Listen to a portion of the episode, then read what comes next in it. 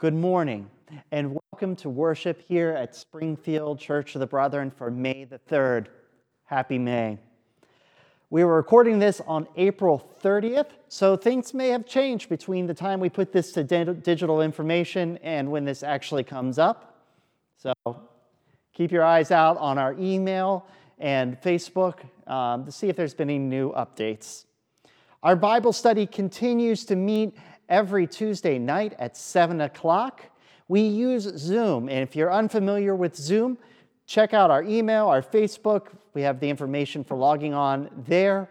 And we actually open it up at 6 o'clock. So if you're unfamiliar with it, both myself and Janice are always on there early just to give you an extra hand. You can also call us, just to whatever you need to work out to make it work for you.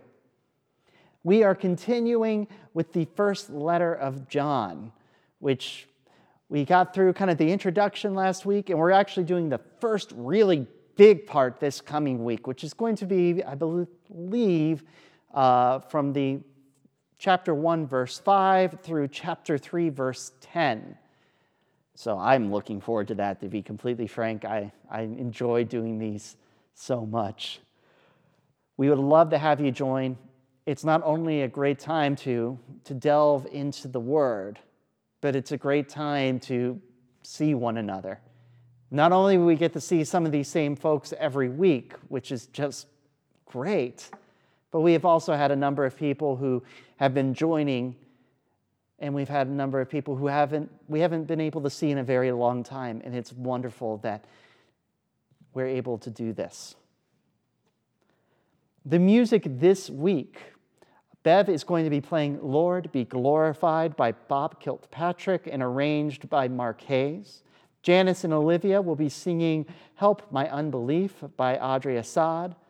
And the hymn this week is number 557, O God in Restless Living by uh, Harry Fosdick and Edward Rimbault. I want to thank all those who have continued to financially support the church. You have allowed us to continue our work here every week and even to try new things and to continue to spread our ministry in new directions. If you would like to send your tithes, you can mail them right here to the church, or if you have a key, you can come in and drop it off, and we'll make sure it gets to the right place. We have someone in here pretty much daily to make sure that mail isn't sitting around in the mailbox. I invite you now to enter into a time of worship followed by prayer as we listen to our first music. Welcome.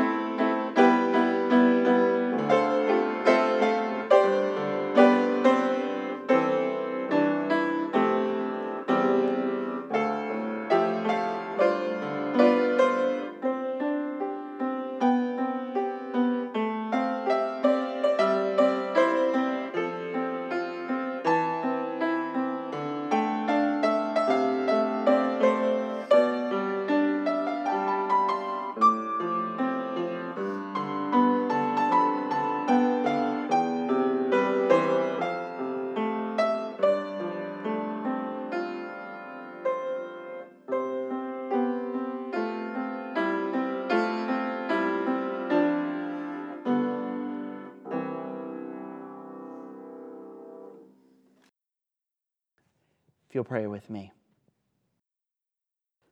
God, in times of belief and unbelief, you love us no matter where we are on our journey. Whether we are pointing steadfastly towards you or wandering lost, we thank you for your unfailing love. Help us to open our hearts to you, even though we have not seen you with our own eyes. Wash away the trauma and distraction of our lives so that we can see you more clearly. We lift up some of our friends and family as they are dealing with trauma in their lives now, recovering from injuries, surgeries, and illness. For those mourning the loss of those they love. We thank you for your presence in our lives, even as we hold each other at a distance. Help us to continue being their servants. Help us to continue being their brothers and sisters. We lift up those who continue to look for different futures, that they have the confidence and the strength as they strive for their goals we ask for their protection and the protection for all those working in this world, those who provide sustenance, shelter, and safety. For our medical professionals, educators, police, and firefighters, and politicians, as they work in new ways to keep our world moving forward. We pray for all these people and those who we hold silently now in our hearts.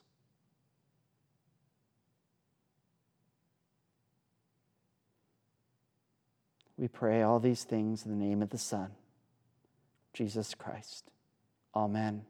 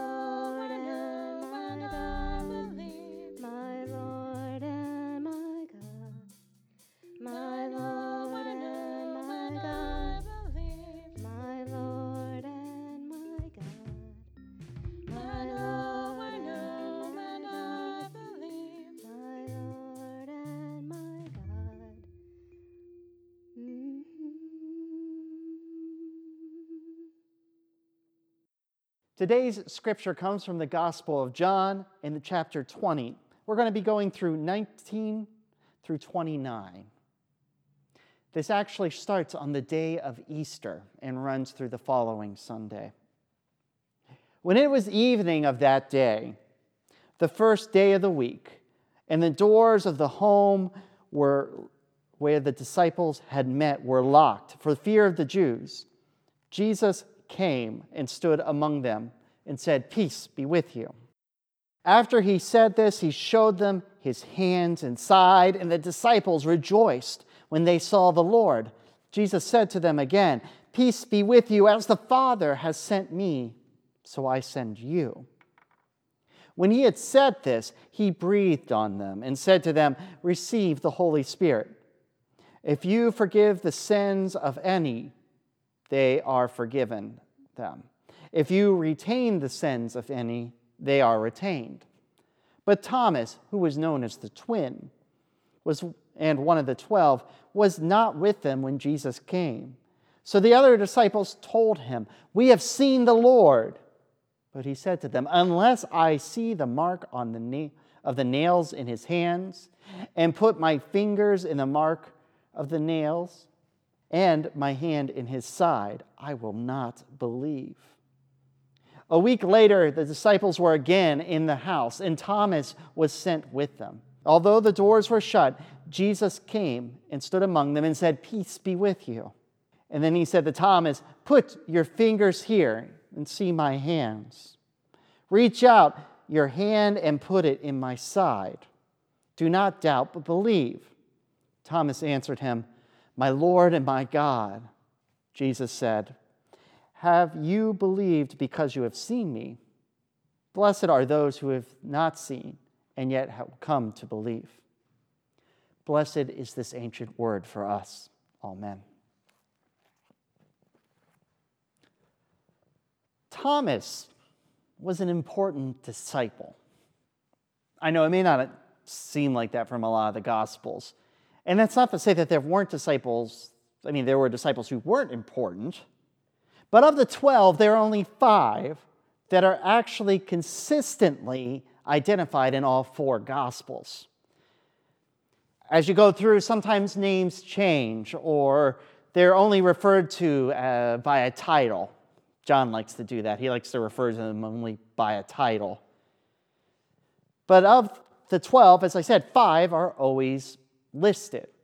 Thomas is one, and you can probably guess the others Peter, Andrew, James, John. I'm sorry, say Peter, Andrew, Philip, and Judas Iscariot.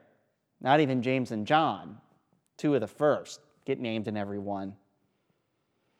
Now, he doesn't actually get any speaking time in the synoptic gospels, the first three Matthew, Mark, and Luke. You have to all wait until you get to John before you hear anything from Thomas. And he speaks three times in that gospel. But he's usually only remembered for this last time, for that story that we now call Doubting Thomas. Why? Why is that it? When we look at his full story, though, he, it's a little denser, I think, at least in my understanding. Let's go back. Let's go back to chapter 11 in John. That's the first time we hear John's voice.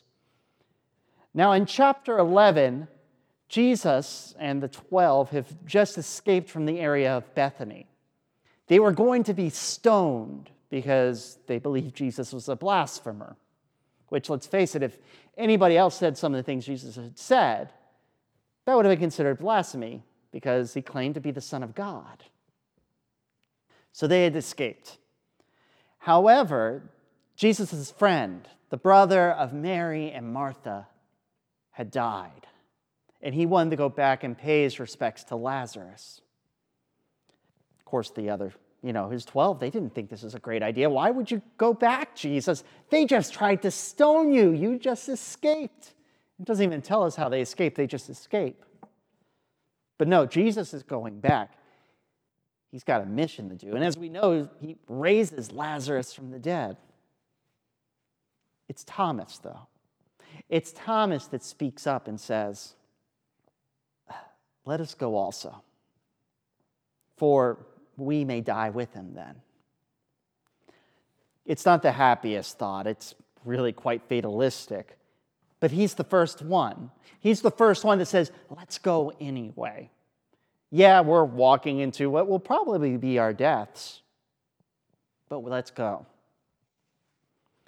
The second time Thomas talks, it's in chapter 14, so just a little bit later.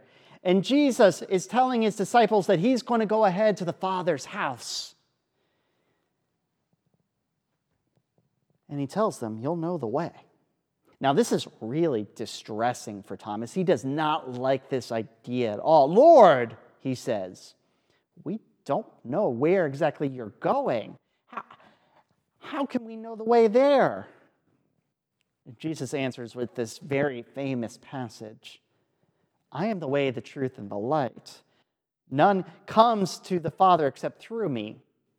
If you really know me, you will know my Father as well. From now on, you do know him, and you have seen him. Yet again, Thomas is the one who wants to follow Jesus no matter where he goes, no matter what he does. Thomas will go too. And now he's distressed because Jesus is saying he was going to leave without him. Twice, twice before the cross, Thomas wants to follow, no matter what. To me, when I read this passage, Thomas, Thomas's story sounds like an old character trope. You know, the one who loved and lost and refuses to love again. The first film that actually came to mind when I was thinking about it was Toy Story 2. It's been out long enough that if you haven't seen it, it's your own fault if this is a spoiler. Anyway, there's this cowgirl named Jessie. She's a toy. And she was once the beloved toy of a little girl, the one who, who was played with every day, who slept in the same bed, who, who went to school with her. You've all had that toy, right? But as she grew, of course, that little girl's taste changed. What she did changed, and Jessie became forgotten and eventually was left at the side of the road for a charity. She went from being loved and loving to being abandoned and heartbroken. She was not going to experience that again. And when you meet her in the film, that's where she's at. She's not going to let her heart be opened again. She's still carrying that sadness and distrust within her.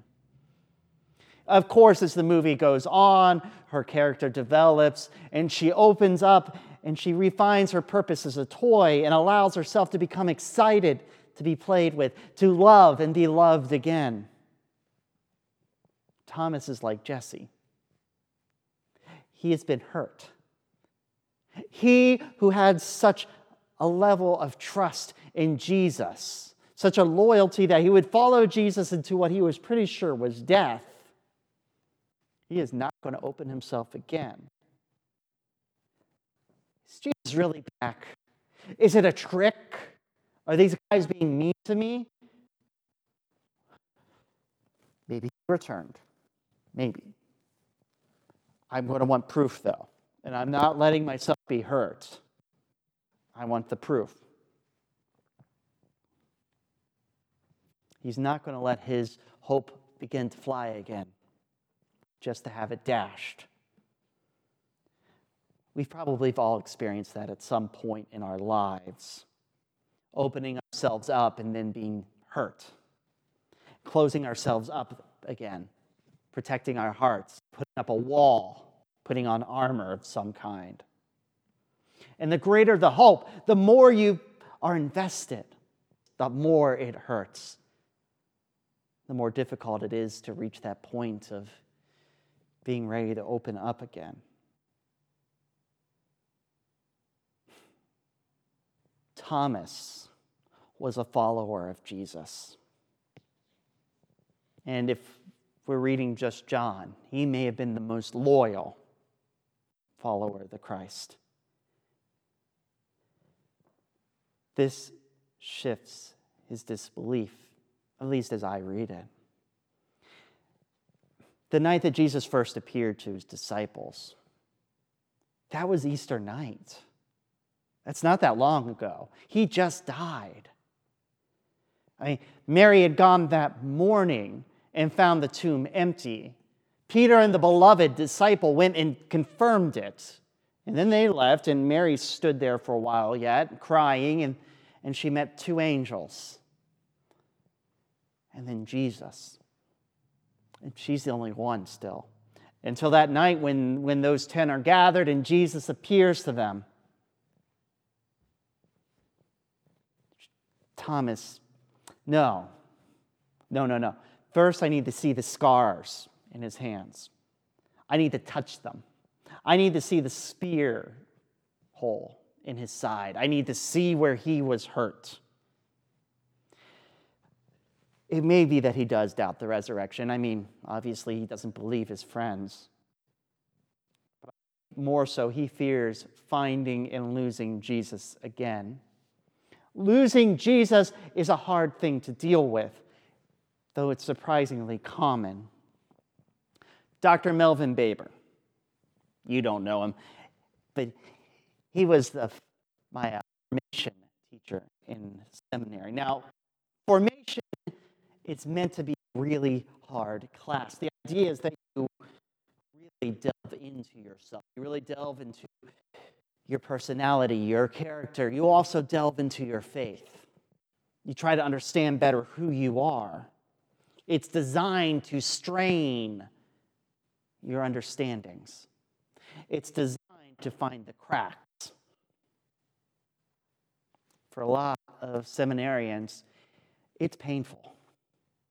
And he told us on our first day with him about his time as a seminary student when he sat in our seats as a student of formation. He had come in a passionate Christian, which he still is, well versed in scriptures, which he still is, and seemingly unshakable faith in Jesus which he actually still has too. However, his time in class soon found him a sobbing mess in the dean's office. He wanted to leave school. He told the dean, They have taken away my Jesus. That Christ he knew growing up, the one he prayed to every day, the one he was ready to serve as a minister for. That Jesus was gone. Shattered little pieces lying around the ground all around him. The dean said to him, Don't give up yet. See this process through and make a decision at the end of the year. Dr. Baber did as he was instructed, and he's glad for it. He thought that his Jesus was destroyed, but what he found was Jesus wasn't gone. Only his perception of who Jesus was, those pieces were used to rebuild his faith into something stronger and larger. He lost his Jesus, but gained a better connection to the eternal Christ. Thomas lost his Jesus, the one he thought he could follow anywhere, the Messiah who would establish a kingdom of heaven here on earth. But then he got to see the risen Christ, and his Jesus was replaced by that much bigger, eternal Christ. We all go through these periods of disbelief these periods of doubt, these periods also of belief, of assurity. Sometimes we feel like our faith is unshakable, and other times we are a crying mess on the floor with our hearts feeling like they're broken open. Jesus is still there. He doesn't reject Thomas for his disbelief. He does chide him a little bit. But he still is loved. He's still welcomed back in. Our relationship with God is really like a relationship with most any other person. There are periods of strain, they, they all come from us. But we are always welcomed back. We will always find that we never really lost Christ. Only those false perceptions of who we think Christ is. And when those are torn away, we get a little bit closer to what the true divine is. Thomas doubted when the others believed. Of course, it, he was also the only one who didn't see the risen Christ right in the beginning. Even Paul got to see the living Christ before he converted. But may we be blessed by Thomas's story, knowing that we'll always find Christ again, whether we doubt or believe. Jesus is there. No matter how often and how hard our faith is tested, whether we succeed or fail, Jesus is there. And may we have the faith, even though we don't get to see him directly. Thank you.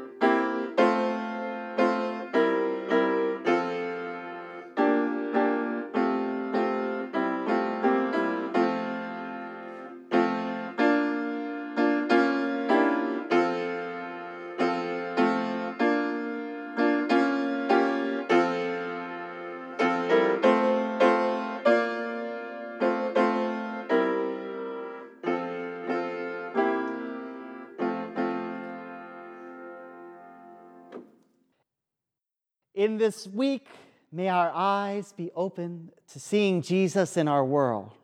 May our ears be open to hearing the Messiah's good news. May our hearts be forever open to welcoming Christ in our lives. And may these things empower our souls to the work set before us. Amen.